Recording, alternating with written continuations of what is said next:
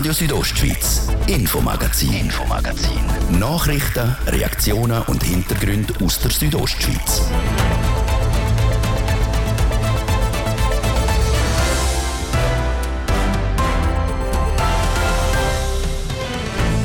Die Ems Chemie meldet für das letzte Jahr einen Rekordumsatz. Ein Umsatz, der nicht einfach zu generieren war. Das heisst, wir mussten also wirklich Kunden müssen dazu zwingen, uns die höheren Preise zu zahlen. So die EMS-Chefin Magdalena Martullo. Der Nettogewinn ist aber um 20 Millionen Franken gesunken. Wir haben nach den Gründen gefragt. Denn die Hightech-Firma Gritec in Grüsch hat ausgebaut für 10 Millionen Franken. Heute ist das neue Technologiezentrum eröffnet worden. Es ist ein äh, eindrückliches Bekenntnis auch zum Wirtschaftsstandort Graubünden, was natürlich der Kanton und insbesondere mich als Verantwortlicher für die Volkswirtschaft sehr freut. So der Regierungsrat Markus Kaduff.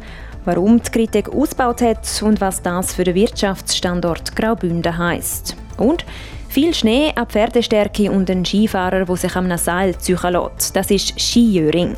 Eines der Highlights an der Pferderennen White Turf auf dem St. Moritzer See. Fast 40 Jahre lang hat der Alfredo Lupo Wolf den speziellen Sport ausgeübt. Jetzt gibt er seinen Rücktritt und mit ihm schauen wir auch zurück. Der einzige Trophy-Sieg mit dem Pino, mit dem speziellen Pferd, wo es auch ein Buch gibt, der ist schon etwas vom Besten gewesen, ja. Mehr zu dieser Sportart und warum der Lupo Wolf aufhört, ihr hören es gerade. Das ist das Infomagazin bei Radio Südostschweiz. Im Studio ist Seraina Zinsli. Einen guten Abend. Trotz Krieg in der Ukraine, schwacher Weltwirtschaft und Inflation hat die Ems Chemie im letzten Jahr einen Rekordumsatz gemacht. Nur der Nettogewinn der ist um 20 Millionen Franken auf 535 Millionen Franken gesunken. Der Markus Seifert hat die Ems-Chefin Magdalena Martullo nach den Gründen gefragt.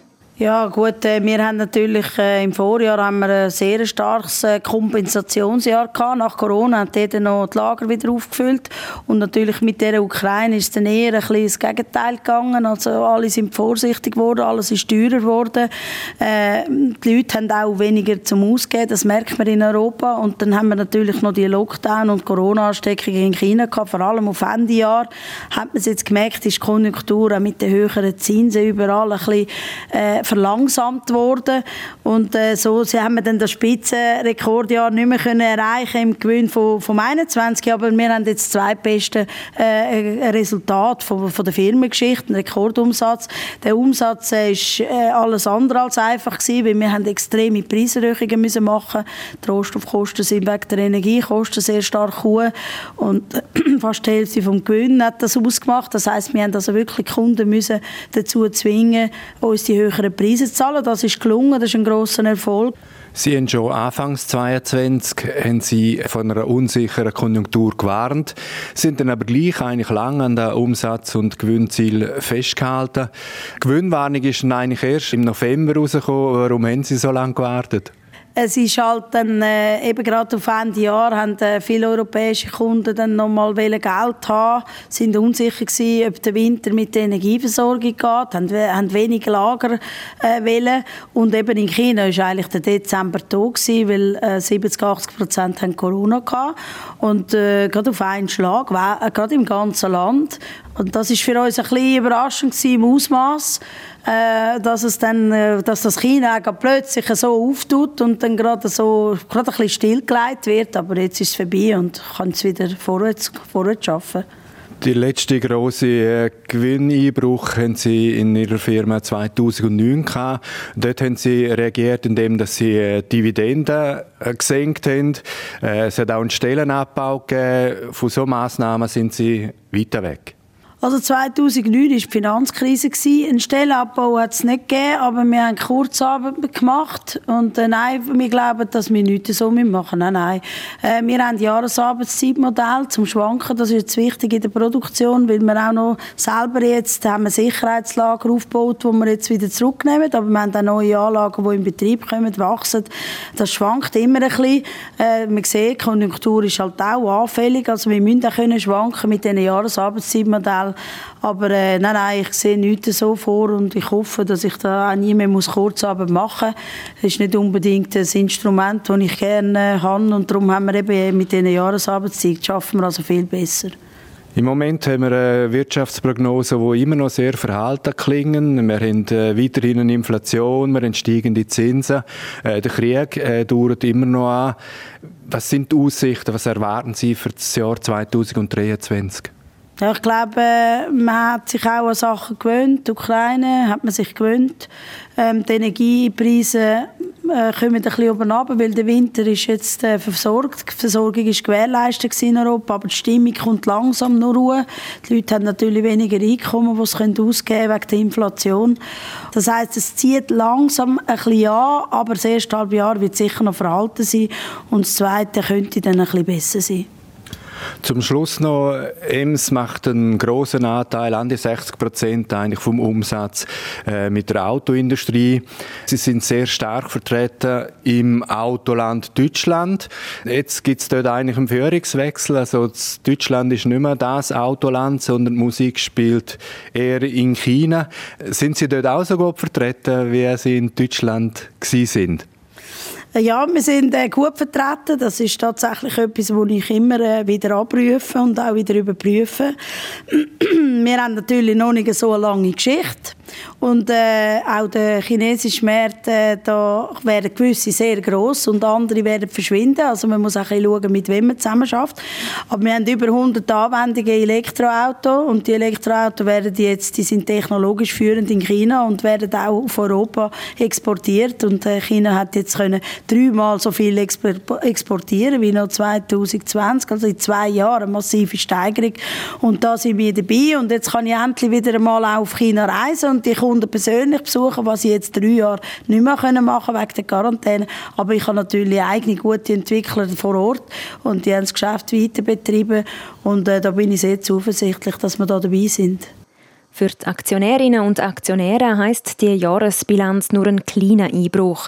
Die Gesamtdividende pro Aktie sinkt von 21 auf 20 Franken. Und im zweiten Teil vom Infomagazin «Nach die halbe» schauen wir dann, wie die Graubündner Kantonalbank gewirtschaftet hat. Die Bank hat heute ebenfalls über ihr Jahresergebnis informiert.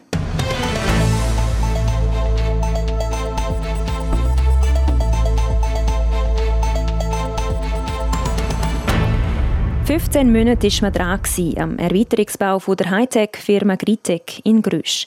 Jetzt ist das 10 Millionen Franken Projekt fertig. Ein Projekt, das zeigt, der Industriestandort Grüsch wächst immer mehr. Schon vor über zehn Jahren hat sich die Gritec für den Standort Grüsch entschieden. Da ist man von der Nachbargemeinde Schiers auf Grüsch gezügelt und hat dort einen neuen Firmenhauptsitz gebaut. Nochmal zehn Jahre später sind die Träume dann aber zu knapp geworden. Ein Umbau sei nötig gewesen, so der Verwaltungsratspräsident der Georg Guyan. Ja, im Bereich Produktion haben wir einfach gesehen, dass wir an unsere Grenzen stoßen. Wir haben sehr große Aufträge. Sind wir vor der Frage, machen wir die oder machen wir sie nicht? Haben uns entschieden, dann natürlich für das Zweite, dass wir sie machen. Und dazu brauchen wir wesentlich mehr Fläche und wesentlich mehr Raum. Auch wenn man nicht gerade so schnell schon mit einem Ausbau gerechnet hätte, unerwartet sage ich das Wachstum nicht. Mit dem Erweiterungsbau vergrößert sich die Firmenfläche um das Dreifache.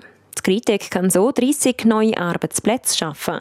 Das tönt in einem ersten Moment noch wenig, ist aber durchaus erwähnenswert, so der Bündner Volkswirtschaftsdirektor der Markus Kaduff. 30 Arbeitsplätze äh, im Kanton Graubünden ist äh, sehr wertvoll. Äh, ich glaube, das darf man nicht unterschätzen. Es ist nicht selbstverständlich, dass heute investiert wird. Ich bin sehr froh um die 30 Arbeitsplätze, die hier geschaffen werden. Der Ausbau der Gritec ist ein eindrückliches Bekenntnis in den Standort Grüsch. Eine Entwicklung, die man als Kanton gern sehe. Schließlich sei es das Ziel, die Wirtschaft in Graubünden breiter zu gestalten, sodass man nicht nur aufs Standbein Tourismus setze. Wir sind auf dem Weg. Äh, wir sehen, dass es sehr stark investiert wird äh, in Hightech-Unternehmungen, eben genau in dem funktionalen Raum Rital, Forz, Brettigau. Wir sind auf dem Weg, um die Bündner Wirtschaft diversifizieren und uns so breiter aufstellen. Für die Gritec selber sagen die Investition in den Standort darum auch wertvoll, weil man sich als Unternehmen in Grüsch gegenseitig befruchte, sagt der Verwaltungsratspräsident der Georg Guyan. Wir sind diejenigen, die Projekte machen im Bereich Automation. Also wenn Sie so wollen, wir haben nicht Konkurrenten, sondern wir können vielleicht Geräte einsetzen, zum Beispiel äh, Maschinen von Trumpf, Getriebe von Wittgenstein und so weiter, die nachher äh, in unseren Anlagen zum Einsatz kommen. So sagt man als Unternehmer froh, ein Teil der Wirtschaftsentwicklung der Region Davos-Prättigau zu sein und so schlussendlich auch der Wirtschaftsstandort Graubünden attraktiver zu machen.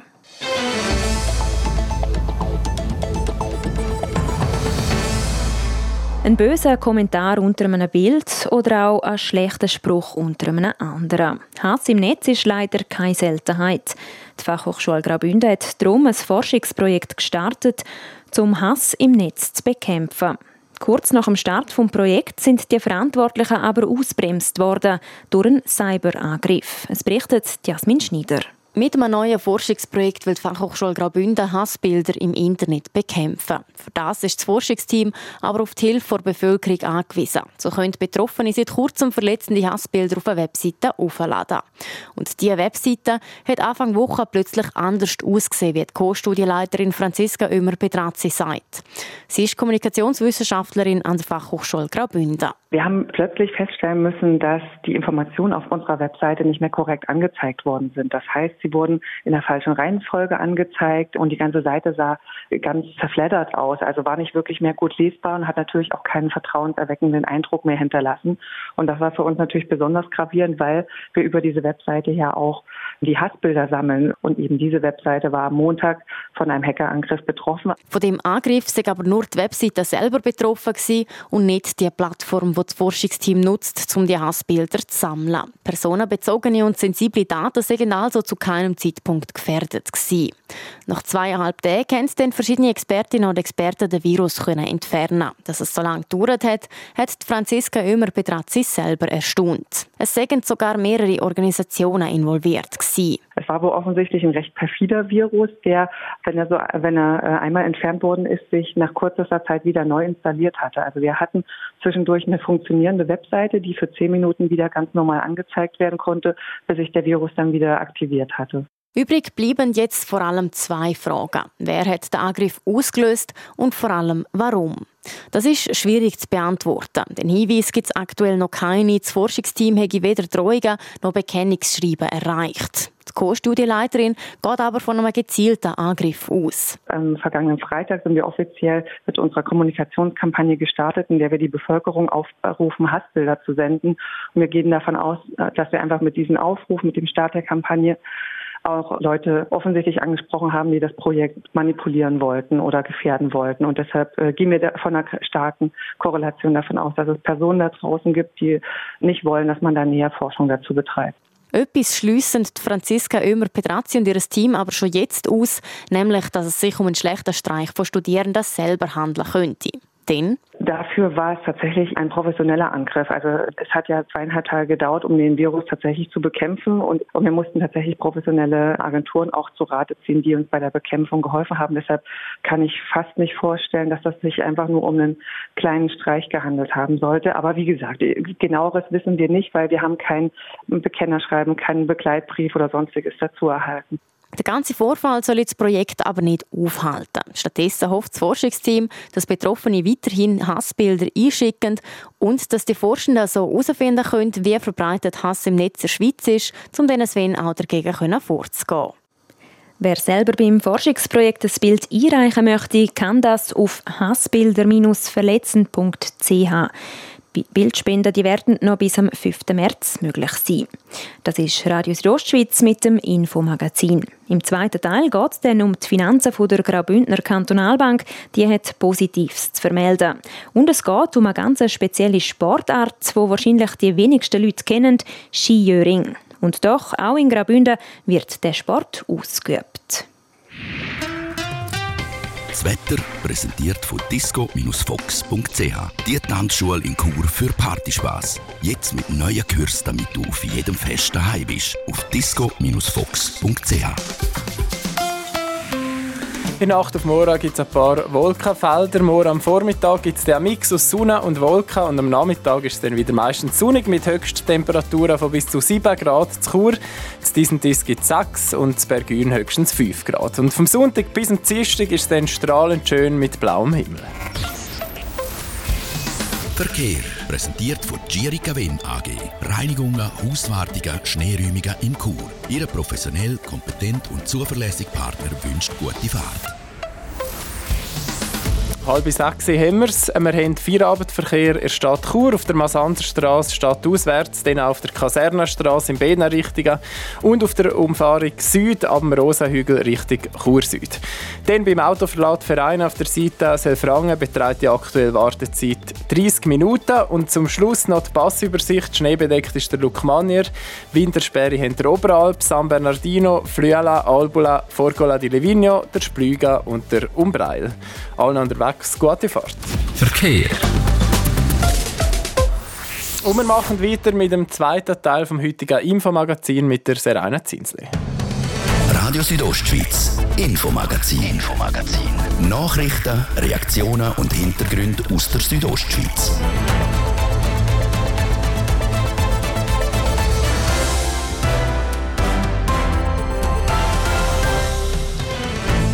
Nach der gestrigen Hiobsbotschaft von der Credit Suisse und ihrem Milliardenverlust hat heute die Graubündner Kantonalbank ihr Jahresergebnis 2022 präsentiert. Der Tenor da ganz anders. Ja, uns freut das vergangene Jahr, weil es eine tolle Teamleistung ist. Wir sind in allen Bereichen sehr gut unterwegs gewesen und primär basiert auf unserer langjährigen Strategie von Ertragsdiversifikation. Was das konkret heißt und warum die GKB so positiv aufs letzte Jahr kann schauen kann. Und ein Derby ist an sich schon speziell. Besonders speziell ist es dann, wenn das ehemalige Team oftmals der Gegner ist. Beim Eishockey-Derby zwischen dem EHC Chur und dem EHC Arosa am Morgenabend ist genau das der Fall. Wie die Spieler mit dieser speziellen Situation umgehen, wir haben nachgefragt. Im Gegensatz zum Milliardenverlust bei der Schweizer Grossbank Credit Suisse läuft es bei der Bank der Bündnerinnen und Bündner gut.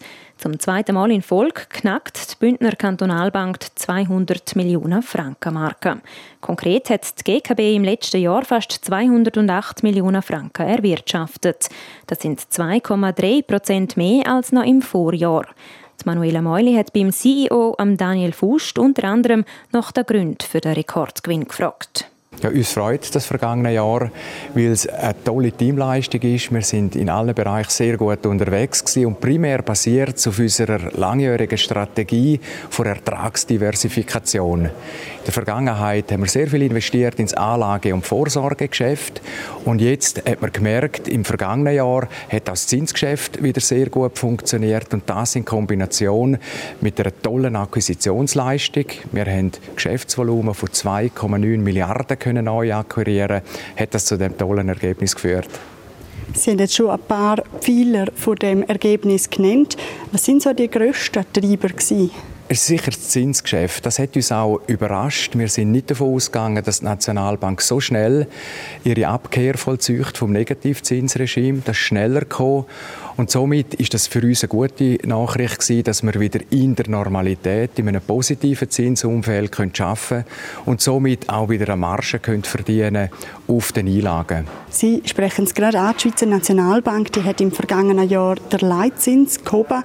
Wie hat die GKB darauf reagiert? Wie stark sind zum Beispiel auch die Sparzinsen gestiegen? Wir haben bereits verschiedene Zinserhöhungen gemacht. Das erste unmittelbar nach dem Zinsschritt im Oktober vom vergangenen Jahr.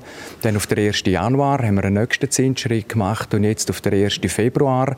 Und jetzt, je nach Sparform, die Sie bei uns haben, zahlen wir zwischen 0,3 und 0,6 Prozent Zins und das beim offiziellen Leitzins der Nationalbank von 1 Prozent. Das ist deutlich tiefer als der Leitzins, jetzt zum Beispiel 0,3 Prozent beim Sparkonto. Hat die GKB das Rekordergebnis in dem Fall auch ein bisschen auf Kosten der Kundinnen und Kunden erzielt? Nein, das würde ich definitiv nicht so sagen, sondern wir haben in der Phase der Negativzinsen haben wir kein Geld verdient, sogar Verlust gemacht auf den Einlagen und jetzt wachsen wir wieder in die Normalität hinein, dass man eine Zinsmarge hat, wie das üblich ist im Bankgeschäft, auf den Kredit, aber auch auf den Einlagen. Sie haben vorher erwähnt, Sie haben eben die Sparzinsen schon ein bisschen erhöht. Wie dürften die sich die entwickeln, noch künftig? Das ist sehr stark abhängig, was die Nationalbank jetzt in dem Jahr für Zinsentscheidungen wird fällen. Wir gehen davon aus, dass im März nochmal eine Zinserhöhung wird stattfinden aber dass die weiteren Erhöhungen, die schon in Diskussion sind, dass die eher moderat werden ausfallen. Aber unsere Zinsentscheidungen basieren sehr stark auf den Entscheidungen der Nationalbank. Also die Kundinnen und Kunden die haben jetzt schon mal ein bisschen höhere Zinsen. Freuen dürfen sich auch alle Leute, die einen Partizipationsschein haben.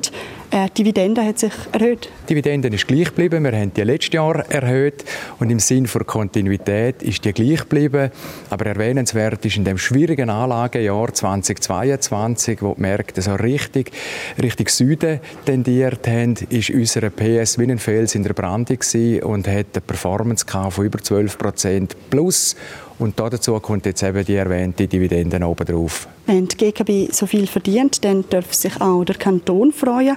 Wie hoch ist die Ausschüttung an den Kanton? Gewesen? Die Ausschüttung an den Kanton ist fast 93 Millionen. Wie schaut die GKB jetzt auch auf das laufende Jahr und in Zukunft? Wir schauen positiv in Zukunft. Wir gehen davon aus, dass das Top bei der Inflation noch erreicht ist, dass Zinsschritte, wie erwähnt, bei der Nationalbank moderat werden ausfallen, dass sich die Finanzmärkte stabilisieren werden. Und all das zusammengefasst, glauben wir, gibt wieder ein gutes Jahr für den Kanton Graubünden und auch für uns als Graubündner Kantonalbank. Kantonalbank.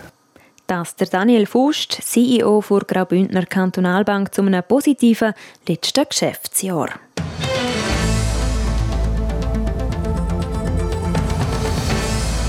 Ski Alpin, Skicross, Skijöring. Zwei Disziplinen kennt man eher, eine eher nicht. Was ist Skijöring? Es ist eine Sportart, die es tatsächlich schon über 100 Jahre gibt. Entstanden ist sie in St. Moritz, wo das zweite Rennwochenende vom White Turf vor der Tür steht. Und Skiöring gehört dort eben auch mit dazu. Livio Biondini. Anders als beim Pferderennen sind es beim Skiöring zwar schon auch Rösser, aber ohne Ritter. Dafür mit Skifahrer im Schlepptau.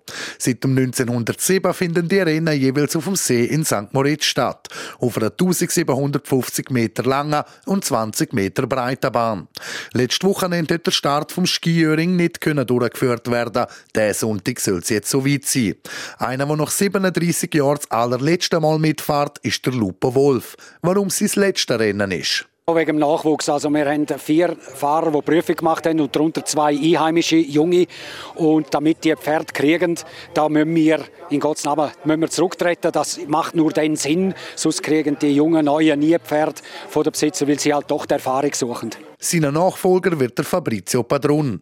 Der Lupo Wolf werde in den ersten Rennen auch coachen. Sie haben die auch schon zusammen trainiert. Er hat auch vorbereitet, dass sein Nachfolger perfekt ins Team passe und für den Lupo Wolf sei es auch schön zu sehen, dass seine Farben weitergeführt werden. Das Abschied vom Skiöring fällt am Routinier nicht leicht, aber es geht schon.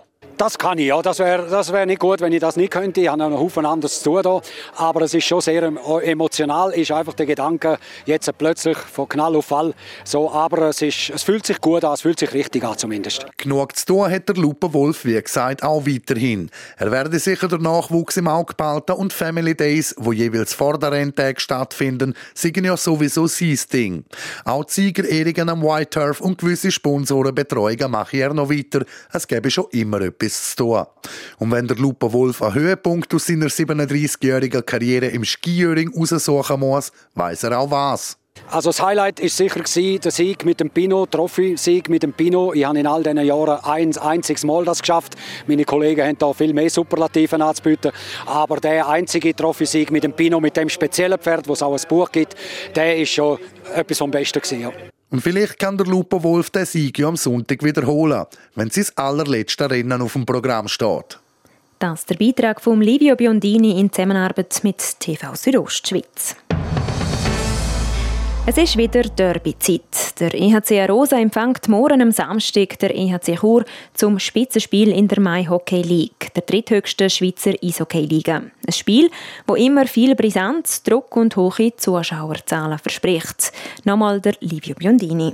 Die ersten zwei Bündner Derbys sind in Rosa gegangen. Der Roser haben daheim mit 1-0 und in Chur mit 5 zu 3 gewonnen. Beim dritten Spiel hat Chur dann das Ganze gedreht und Gäste aus Rosa gerade mit 6-1 aus der Halle gefegt. Das vor 3000 Zuschauerinnen und Zuschauern im ausverkauften Churer Hallenstadion. Eine Atmosphäre, die einem auch noch mehr pusht als sonst schon, wie der Maurin Tosio vom ERC Chur sagt. Ja, wir sind von Anfang an parat Du hast auch gemerkt, die Mannschaft ist so ein Feuer drin. Jeder will gewinnen.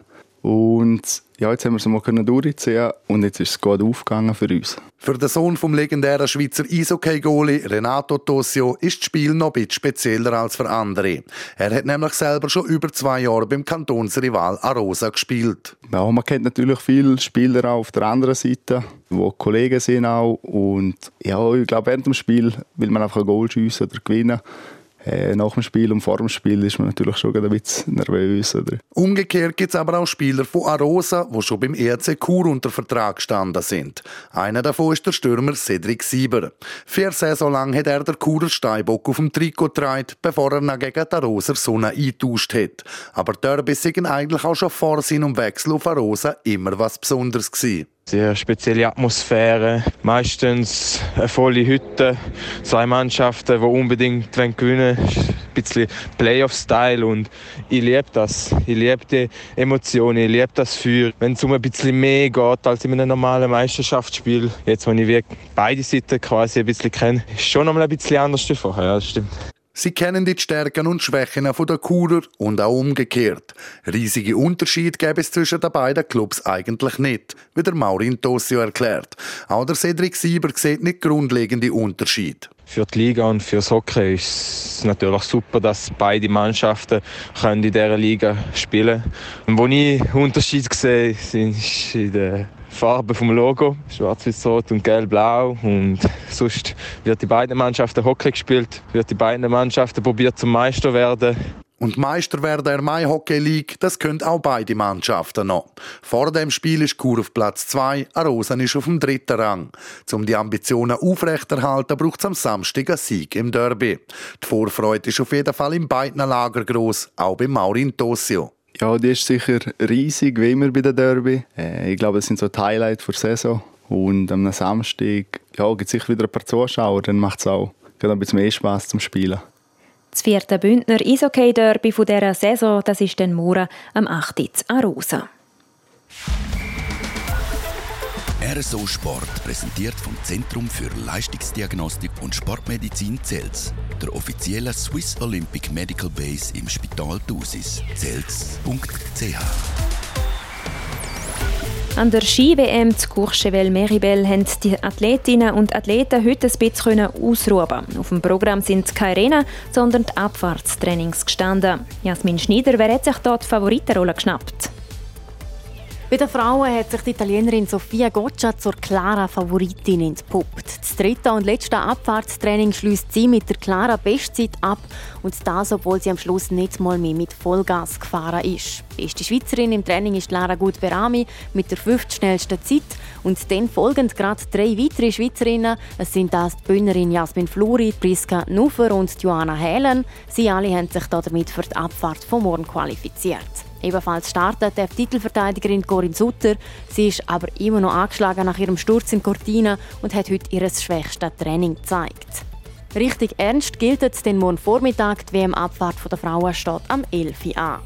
Die Männer die haben heute das zweite Abfahrtstraining absolviert. Das hat der Italiener Christoph Innerhofer mit der Bestzeit abgeschlossen, gefolgt von James Crawford. Der Kanadier hat gestern den Super-G gewonnen.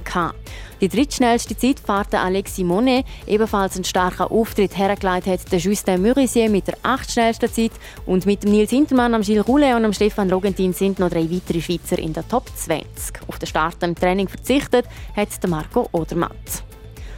Und dann noch eine Meldung aus dem Tennis. Belinda Bencic gewinnt in Abu Dhabi ihr Viertelfinale. Sie schlägt die US-Amerikanerin Shelby Rogers in zwei Sätzen und qualifiziert sich damit für das Halbfinale. RSO Sport präsentiert von Zels, der offiziellen Swiss Olympic Medical Base im Spital Thusis. Zels.ch wünscht allen Athleten, achtsamer und ambitionierter ein gutes Training. Ja, das wäre es für heute. Das Infomagazin gibt es vom Montag bis Freitag, jeden Abend am Viertel ab 5 Uhr, hier bei Radio Südostschweiz. Dann auch jederzeit im Internet unter südostschweiz.ch Sendungen zum Nachlesen und auch als Podcast zum Abonnieren. Am Mikrofon war Seraina Zinsli. Danke fürs Interesse und einen schönen Abend. Radio Südostschweiz, Infomagazin, Infomagazin.